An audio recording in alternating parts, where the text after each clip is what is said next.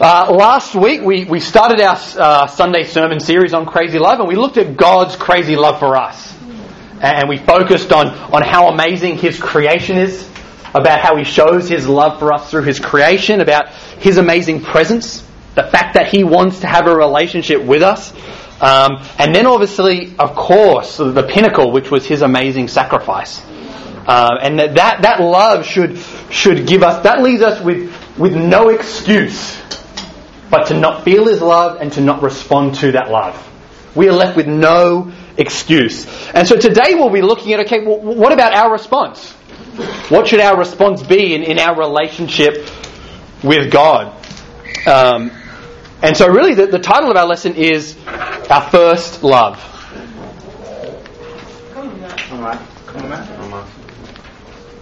Definitely not working.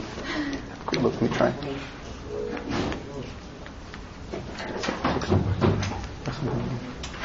Um, our first love. As that's, uh, as that's getting sorted out, please turn your Bibles to Revelation chapter 2. Revelation chapter 2. You'll have noticed that, that Rogers preached from Revelations, and today we'll be looking at Revelation for, uh, um, as an introduction in Scripture. Obviously, we've all been inspired, those of us who went to Turkey for a leadership conference, and we kind of got to see the churches in Revelation. Um, and so it's, it's great to be able to read about this and, and also to be able to see uh, over there really just how real what we read in here truly is.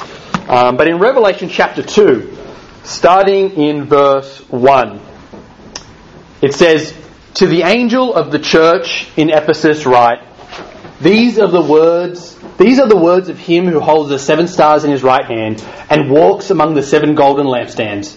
I know your deeds, your hard work, and your perseverance. I know that you cannot tolerate wicked people, that you've tested those who claim to be apostles but are not, and have found them false. You persevered and have endured hardship for my name and have not grown weary. Yet I hold this against you. You've forsaken the love you had at first. Consider how far you've fallen. Repent and do the things you did at first. If you do not repent, I will come to you and remove your lampstand from its place.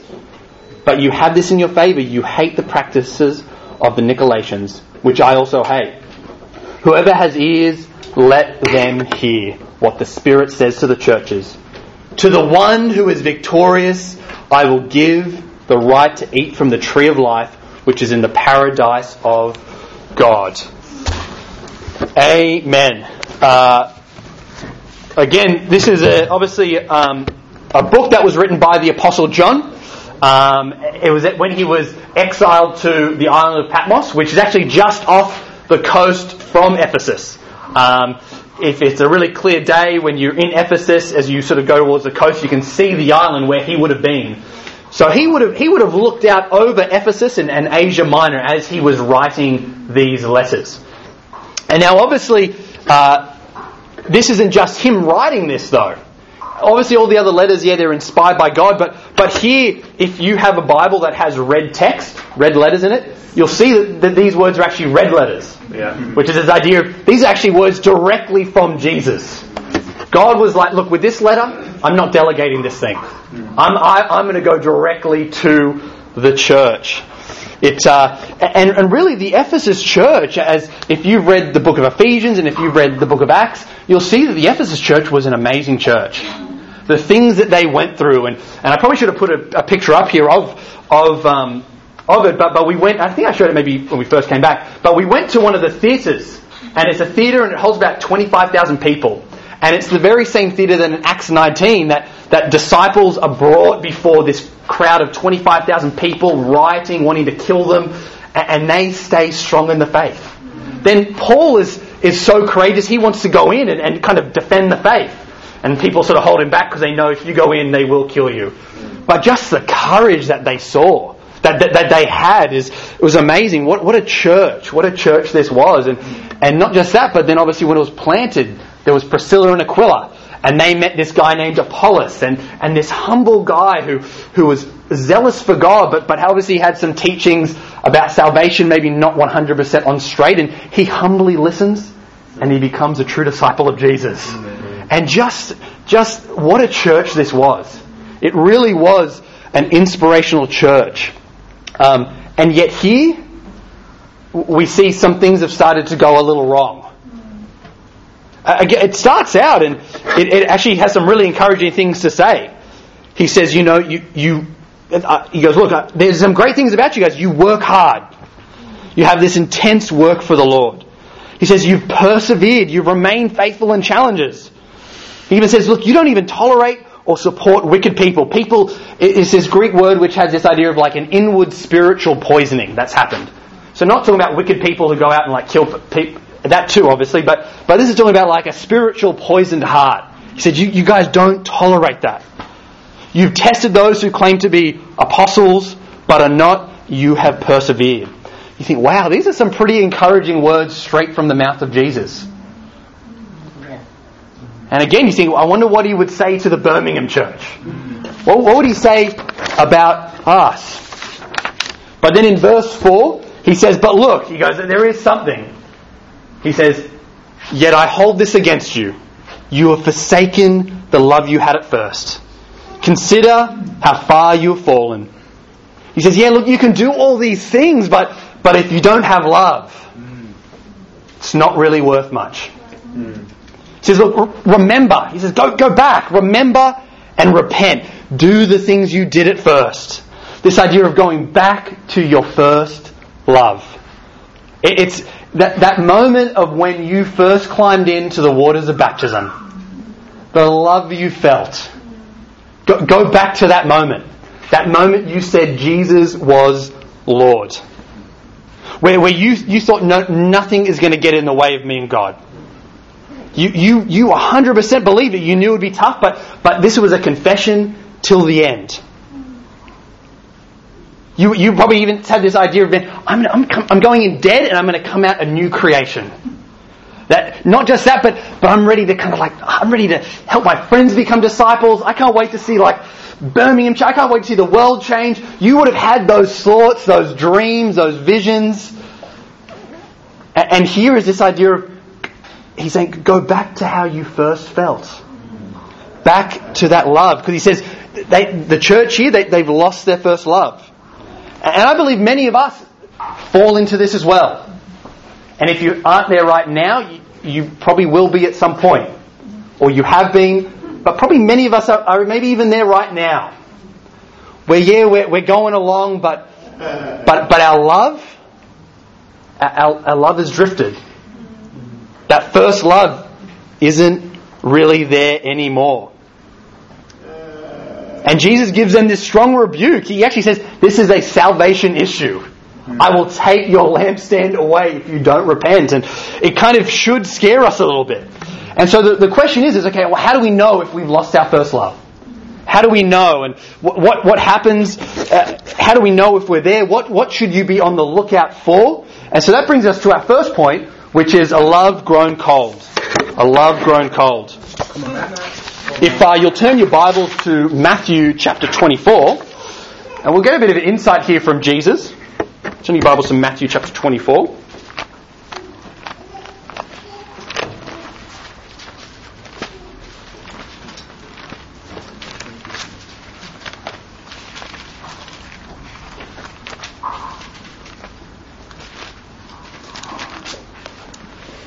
Starting in verse 10.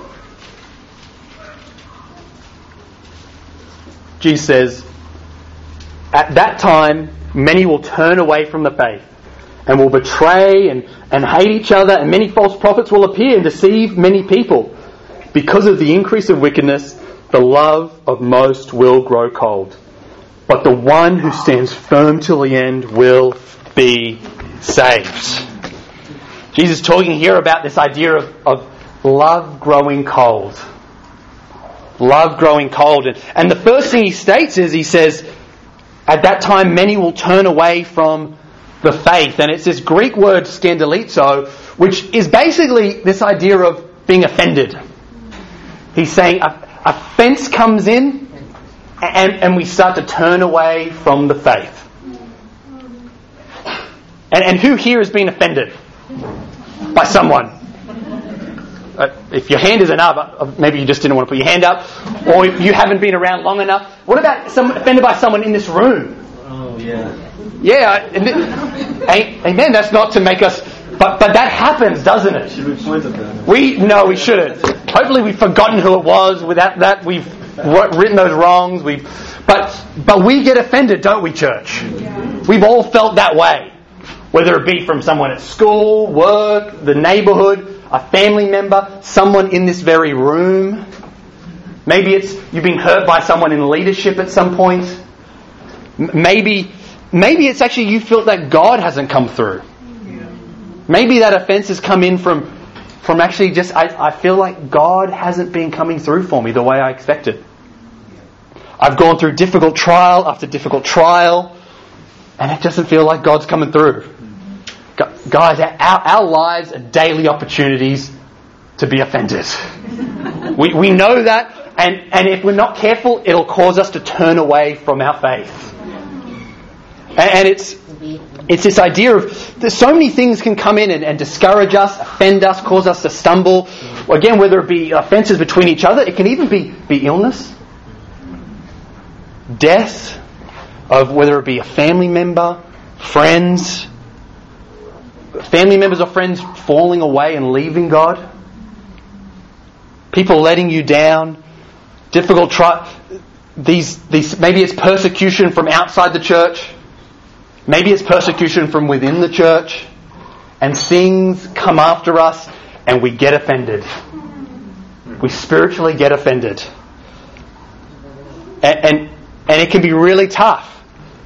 It can be really tough. And, and I kind of view it, and I shared this with, with, with, some, with some people, with some of the family leaders. It can be kind of, you guys know what a blacksmith is, right? They, they make swords, and, and it kind of looks a little like that. Not a little like that, that's what it looks like. It's, um, and so when, when a blacksmith is, is making a sword, uh, they, they, obviously get the material they're, they're making it with. Um, and, and what do they do? They shove it into that like molten fire pit. And then they bring it out and they start to bang away at it. And if you were to ask them, hey, okay, at what point do you stop? How do you know when to stop? They, the blacksmith will tell you when you can see your own reflection in the sword. And, to be honest, I kind of think sometimes our Christian life can be a little like this. Mm. Where we think if everything is going so well. Life feels great, and, and then we're spiritually shoved in the fire. And you're just like, oh my good, I, why is this happening? And then you come out, and you get a breather. You're like, thank you so much, God, it's over. And then bang, bang, bang, bang. You say, oh my goodness, when will this end? And then it stops. And you think, thank you so much, Lord. And then you're back in the fire. And, and it's funny, it's funny when we're not going through it, but when we're going through it, it, it, it, it affects us. And, and it gets to us. And we let it, we let these situations offend us and we turn away from our faith. Cool, man. And, and really, the question is, God, when will it end? When you look like my son Jesus. That, that's, when it, that's when it'll end. And, and, and not to freak you out, not to, but, but, but God is, is not wanting these things to happen to us, but he, He'll use it to refine us. He'll use it to make us look like His Son Jesus. And, and 2 Corinthians 3 verse 18 says exactly that. It says, and we all who with unveiled faces contemplate the Lord's glory are being transformed into his image with ever increasing glory, which comes from the Lord who is the Spirit. Church, as we go through trials, it's tough. And sometimes there aren't even other people in this room who can maybe even understand it, what we're going through. But, but God is not, not wanting to bring that, but He wants to use that to refine us, to make us look like His Son, Jesus. And you know what? For me, it, it even happened when we first, we, before we came, we were in Sydney and, and we were working with the team ministry um, and, and working, I was working construction, working probably about 50, 60 hour week and, and, and life was busy. And we were working with the team ministry and, and just as we were about to sort of leave, this big issue kind of blew up um, in the church and particularly in the team ministry. And, and it was one of those moments of just like spiritually exhausted, mentally exhausted, physically exhausted. And I was just like, I can't wait to get to Birmingham. Escape all the issues. Grass is always greener, right? Yeah. But no, you, wherever you go, there'll be issues. And sure enough, I came here and yeah, there are issues. We, we are imperfect people. But not just that, but, but within the first week of getting here, my grandfather passed away. And like, we had just seen him the week before and he was like totally fine. And it was like, issues get here, oh my goodness, more issues, people saying all sorts of different things, and then, oh my goodness, okay, well, amen, I've got you, and then all of a sudden, bam, that happens. And it's that moment of, oh my goodness, when, when, when will it, when will it stop? And you've all experienced your own different things. But, but we, need, we need to not let these offences turn us away from our faith. We need to remember that these hard times, they make us strong. Adversity and trials is part of the Christian life. It's part of life in general. But in the Christian life, we have a way through. And again, this church has experienced adversity. Whether it be divisive people trying to tear the church apart, whether it be family tragedy, loss, loss of jobs, marriages breaking down, children not becoming disciples, you, have all, all, whatever it may be, we, have experienced adversity. And, and you guys have persevered. You really have. You have stuck it out. You've remained faithful. And God is looking down and He is so, so excited, so joyful that you have persevered this far. But where is your love at for God? Because sometimes we can stick it out, but, but maybe that love is kind of dwindling. Be honest, where are you at? Or is offense and discouragement kind of just worn you out? and you're just kind of cruising through, just, oh, just, let's make it to the end. Church, you may not have the strength, but Jesus does. Cling to Him. Cling to Jesus. Don't give in to offense. But if you do take the bait, if you do take the bait that Satan's offering, it, it goes on and, and it actually says that uh, at that time many will turn away from the faith and they will betray and hate each other. And, and the Greek word for betray basically is, is, is this idea of betrayal, but, but it basically just means that you start to put your interests above the interests of others. That's kind of even really what betrayal is. You sort of, you, oh, I'm looking out for myself. You betray someone. And so it's an intense word, but it's just this idea of putting our interests above the interests of others. That, that yeah, you know what? When I first became a disciple, there was that, that godly love, that agape, where, where that, that selfless love that, yeah, you know what? I, I put others before me. I, I truly did. But now, things have happened, and if I don't look out for self, who will? And Proverbs verse 18 to 19 says, A brother offended is more unyielding than a fortified city. Disputes are like the barred gates of a citadel. And isn't that so true? We get offended, and what happens? The walls go up. Kind of like this. And none of us are immune to this. The walls go up. We're, whoop, st- no. We look out to our own interests. Everyone stay away. And, and we, we, we don't betray, betray but, but we do. We start to betray each other. We look out for the interests of ourselves. We keep people at a distance. There's, there's no longer openness in our relationships. We, we, don't, we don't go to God to, to wrestle to forgive each other and to be able to move on. And in, instead, we take the bait that Satan's offering. And we no longer risk, it, risk ourselves in relationships because they're risky. We put up the walls. The walls go up and we, and we start to look out just for self. And then Jesus says that, that then they start to hate each other. And it, this idea of, of hate, hatred is, is really, the Greek word is just an absence of love an absence of love, that, that offense comes in, walls go up, self interest, and then there's just an absence of love for each other. This idea of we start to avoid people. We actually uh, that, that idea of philos love, this brotherly love, that, that starts to, to dwindle. The, the brotherly love you once had, that that's that's not there anymore.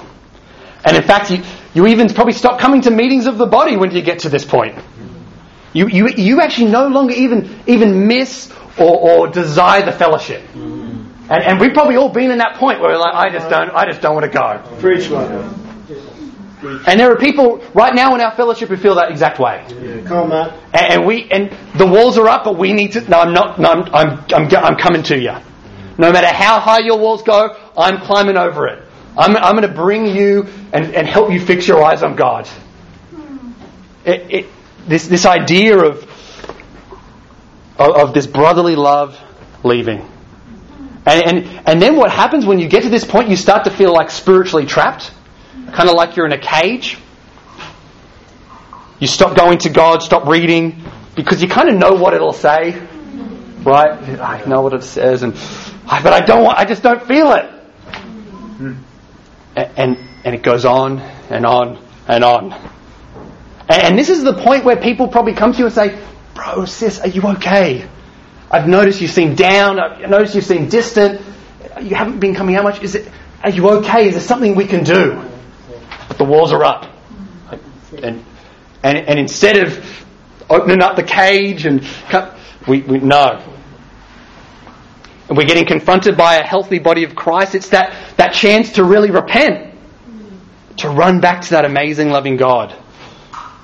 And, and if this is you, if you've got this absence of love, don't run. Don't, don't brush away the, the loving questions that may be coming your way. It's, it's people trying to help you come back to God. But, but it, get open, get help. Don't, don't, don't keep the walls up. But if you do, if, if it does, it, and it progresses from there, it says, and then many false prophets will appear. And this idea of, of false prophets, obviously that's a really intense word. But, but really, it, it's this idea of, of where these feelings and these thoughts, they no longer stay to ourselves, but we start to want to share them with others. Not in a sense of getting help, but but help. We're, we're lonely in the cage, and we want other people to join us in the cage. And, and if you haven't done this yourself, I know I have, and I'll be sharing a story a little later about that. People have probably done it to you, trying to come on in. And, and we need we need to say, whoa, whoa, whoa, whoa, whoa. No, this this isn't the way Jesus wants it. And again, it, it, I, I've been there. And, and once you get to this spot, it, it's it, it can be it starts to really spread. The, the stage where you aren't quiet about your grievances and issues, and you start to become loud about it. You know, anyone who will listen. But I, well, I, why do I have to come to midweek? A discipling type relationship, helping one another relationship. Why do I need that? I, I don't really think I need that. Yeah, I, I know things are really falling apart spiritually in my life, but I don't know why do I need that? And we don't see clearly. But giving financially, like, I don't exactly know where it goes though. Do you? And it, it's this, it starts to spread. It really does. It's casting doubt, negative opinion, suspicion, and, and and you see when you're in that cage, that spiritual cage, you you want to bring other people in, and it's it's then what Jesus says. He goes, then there'll be an increase of wickedness, which is just this Greek word, which is lawlessness. This idea that that it's no longer just a couple of people, but that attitude spreads and spreads and spreads. And the standard that we once had of discipleship, of what it meant to, to make Jesus Lord of your life, the, the whole church's standard drops. And we need to be so careful, church, that this doesn't happen. That, that maybe this is happening. That where half the church doesn't come to midweek, maybe. Where all of a sudden half the church is saying, no, I don't really want anyone helping me spiritually. It, it, it spreads, this lawlessness sort of spreads throughout the church. And, and then from there, Jesus says, our love grows cold. Our love grows cold. To the point where we're no longer indignant when, when the bride of Christ is being badmouthed. When, when the church is being badmouthed by people. We no longer have that righteous anger. Gossip and slander about someone, it goes left unchallenged. You, you go weeks without spending time with God in heartfelt prayer and reading. Months, maybe years since you've actually been in a Bible study with someone trying to help someone become a Christian. maybe months or years since you've really shared your faith with someone, trying to help them see God. And, our love grows cold. And I know for me, when I was in my second year of university, I'd been a Christian for like a year and a bit. Um, and I was, I, I was actually really like, I felt like I was really zealous and, and, and I really wanted to see God do amazing things. Our campus ministry had just started. There was about four in our campus ministry. And, and I really wanted to see God do amazing things. And I was really sort of hardworking. And I would reach out probably two to three hours a day on campus. Every day. Let's go for it. Whether it's anyone else, uh, but just by myself, I'm, I'm going for it. Um, Eh, but it was amazing. Months went by and not a single person wanted to study. And it was that moment where the offense starts, right? God, what's going on? I'm working so hard. Like, what are you doing? Why, why, why would you put this through? Why would you put me through this? And, and I started to feel burnt out. I started to feel offended. And then I started to feel offended towards people in the campus ministry. My campus minister. It's like, man, this guy, man, I'm doing all this hard work. I get no appreciation. He's not on campus as much as me. All these thoughts started to come into my mind. And I started to forget the fact that he'd studied the, Bible with me, helped me become a disciple, and all that went out the window. And this guy is such a jerk. oh, no. Thankfully, the other brothers in the campus ministry, if I had said that to them, they would have challenged me. So I stopped. I wasn't able to infect them, thankfully, with my negative thoughts. But I did look for people to infect. Mm. That, that where you, I was in the cage. I felt lonely. I wanted other people in the cage with me. Yeah. That, and and then what made it worse was was my, this campus minister. I, I'd sort of said some of these negative things, and he had found out, and, and he came and he kind of challenged me on my pride, and, and I was just even more hurt. said, How dare you? I've been out there working my guts off, and I get no recognition, no praise from anyone. Uh, um, okay, maybe there's a little sense there of I was doing something wrong. Like, no, no one appreciated. How dare he? And the walls immediately went up. I avoided him at all costs. I avoided other brothers that I thought might actually try and help me spiritually. I stopped initiating with him, other brothers. I kind of just went solo. And I even got to the point, this was in 2011, no, 2010, that, that I, was, I was even close to leaving God. I was that close. I said, well, I, am done. I, how, if, if God's not helping me, these people aren't helping me, who will? And I was so close to walking away from God.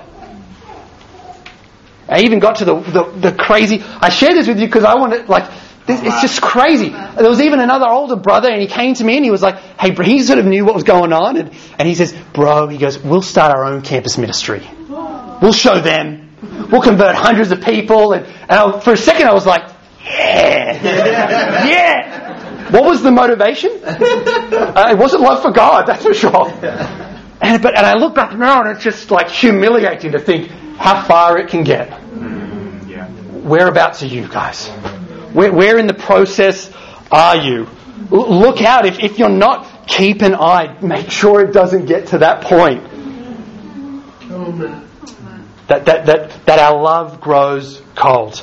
And I'm so grateful these brothers didn't give up. I put my walls up, they didn't. They kept coming, they kept coming. I kind of got more offended as they kept coming, but eventually they kept coming with more people, and it's. But I wouldn't be here if, if they didn't keep coming. I want to encourage you guys: don't give up on people. Don't give up. When the walls go up, don't give up. And, and the amazing thing was, as soon as I decided to like humble myself, after months and months and months of sharing my faith and no one studying the Bible, within the next month after that decision, two two guys became disciples at our university. And our Bible talk went from two people to four people. and, and it was it was amazing to see. And I was like, my goodness, God really blesses humility. it was that moment of just I, I was I was doing all the work, nothing was happening. Humble myself, and all of a sudden God does something. How does that work? I don't know, but God blesses humility. Church, we need to get back to our first love. Back to our first love. How do we do that? Well, this leads us to our second and final point to hunger and thirst. And in, in Matthew chapter 5, verse 6, Jesus says in the Beatitudes, He says, Blessed are those who hunger and thirst for righteousness, for they will be filled. It's this idea we need to hunger and thirst for our relationship with God. This, like, it's kind of like on Wednesday night, as we were breaking the fast, and there was just that desire to just be like a ravenous animal and just like devour as much food and as drink as you want. I've never seen anyone bring to midweek a big, massive box of water bottles and handing them out like they're gold, but that was happening. People were just sort of just going crazy for food. And, that's how we should feel about our relationship with God. And how? will it, it starts with, of course, God's Word. We, we need to be in God's Word, and I don't mean just in God's Word, I mean really in God's Word. That, that, that letting the Scriptures not just expand your brain and your mind, but expose your heart. Yeah. Yeah. And in Luke 8, just write this down, don't turn there just for the sake of time, but in Luke 8, it's a parable of the sower, and there are these four different soils. Three, if you remember, they don't stay faithful. Their love grows cold, um, and for very different reasons. That one, the, the Word of God doesn't get into the heart, the other, the Word doesn't go deep into the heart, and the third one, the, the Word's in the heart, but things choke it out. And, and then you look at the fourth one, though. And what is it that, that, that makes the fourth one last? It's the noble and good heart who hears the word, retains it, and, pers- and by persevering produces a crop. That idea of, of letting it go down deep into our hearts and persevering in it, retaining it. That, that is key. It, it is all about the Word of God getting into our hearts. The, the, the Word of God and our love for God, they're directly linked. It's this idea of, of little of God's Word in your heart, you can guarantee there'll be little faith and little love. No God's Word in your heart, eventually you'll guarantee there'll be no love and no faith in your heart. Yet much of God's Word, letting it into your heart, I promise you there'll be much faith and much love. It's right, it's, read Luke 8. God's Word is key. But are you really hungering and thirsting for it? Do you wake up each morning like that's the most important appointment of the day? Because it is. And the second part of that is, is of course prayer. You're probably thinking, yeah, Word of God prayer, I've heard this before, but, but reconnecting our heart and, and love to God, it goes back to our prayer life. And I believe we can learn a lot from prayer through, through reading different people's interactions with Jesus. Because they're kind of like prayers when you think about it. You have someone, they go to Jesus with a request, a question, a statement, and Jesus generally responds in some way or another. Whether it be an answer or another question or something. But he responds. And so you kind of, it's kind of like a prayer in a bit, in a, in a sense. And so if you'll turn your Bibles, this will be the last verse we look at in Mark chapter 9.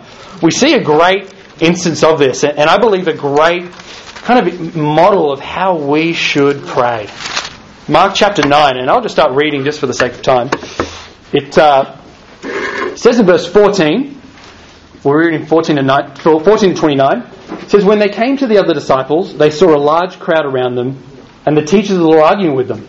As soon as all the people saw Jesus, they were overwhelmed with wonder and ran to greet him. What are you arguing with him about? He asked. A man in the crowd answered, Teacher, I brought you my son who is possessed by an evil spirit that has robbed him of speech. Whenever it seizes him, it throws him into the ground, he foams at the mouth, gnashes his teeth, and becomes rigid.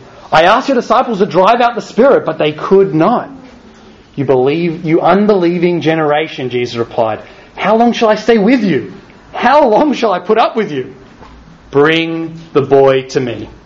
So they brought him. When the spirit saw Jesus, it immediately threw the boy into a convulsion. He fell to the ground, rolled around, foaming at the mouth. Jesus asked the boy's father, How long has he been like this? From childhood, he answered. It has often thrown him into a fire or water to kill him. But if you can do anything, take pity on us and help us. If you can, said Jesus, everything is possible for the one who believes. Immediately the boy's father exclaimed, I do believe. Help me overcome my unbelief. When Jesus saw that the crowd was running to the scene, he rebuked the impure spirit. You deaf and mute spirit, he said, I command you, come out of him and never enter him again.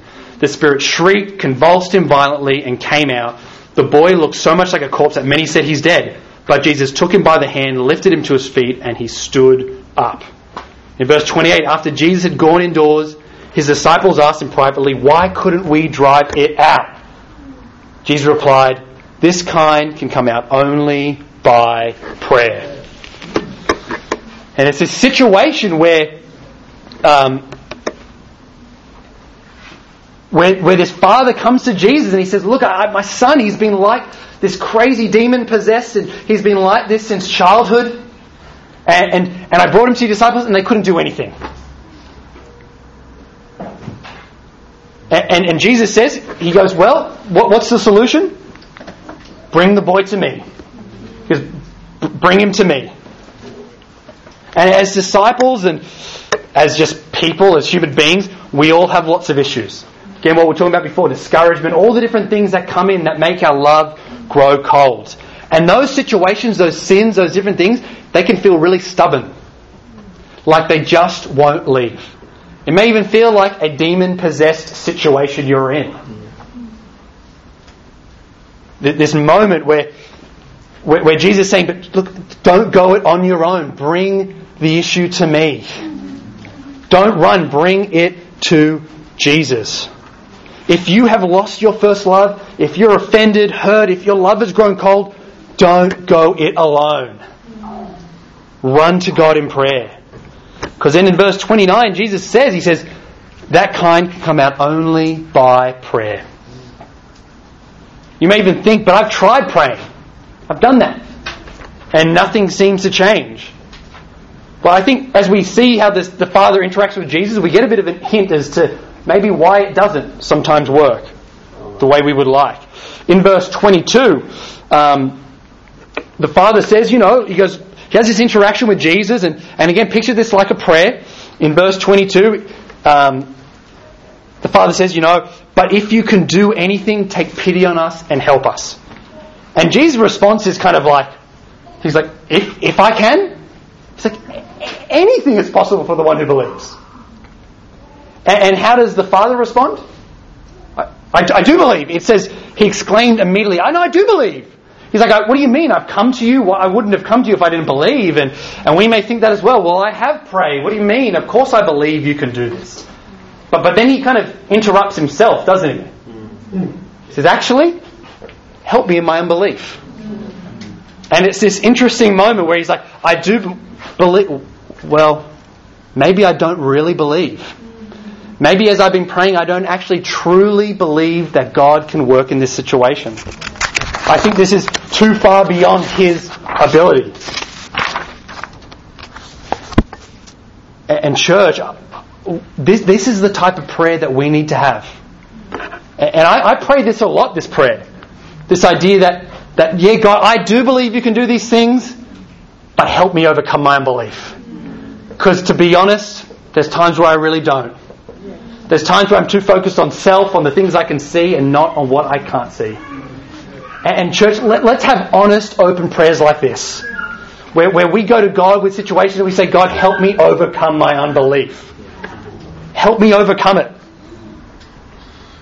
Help, help me, help, help me get my love back to where it once was.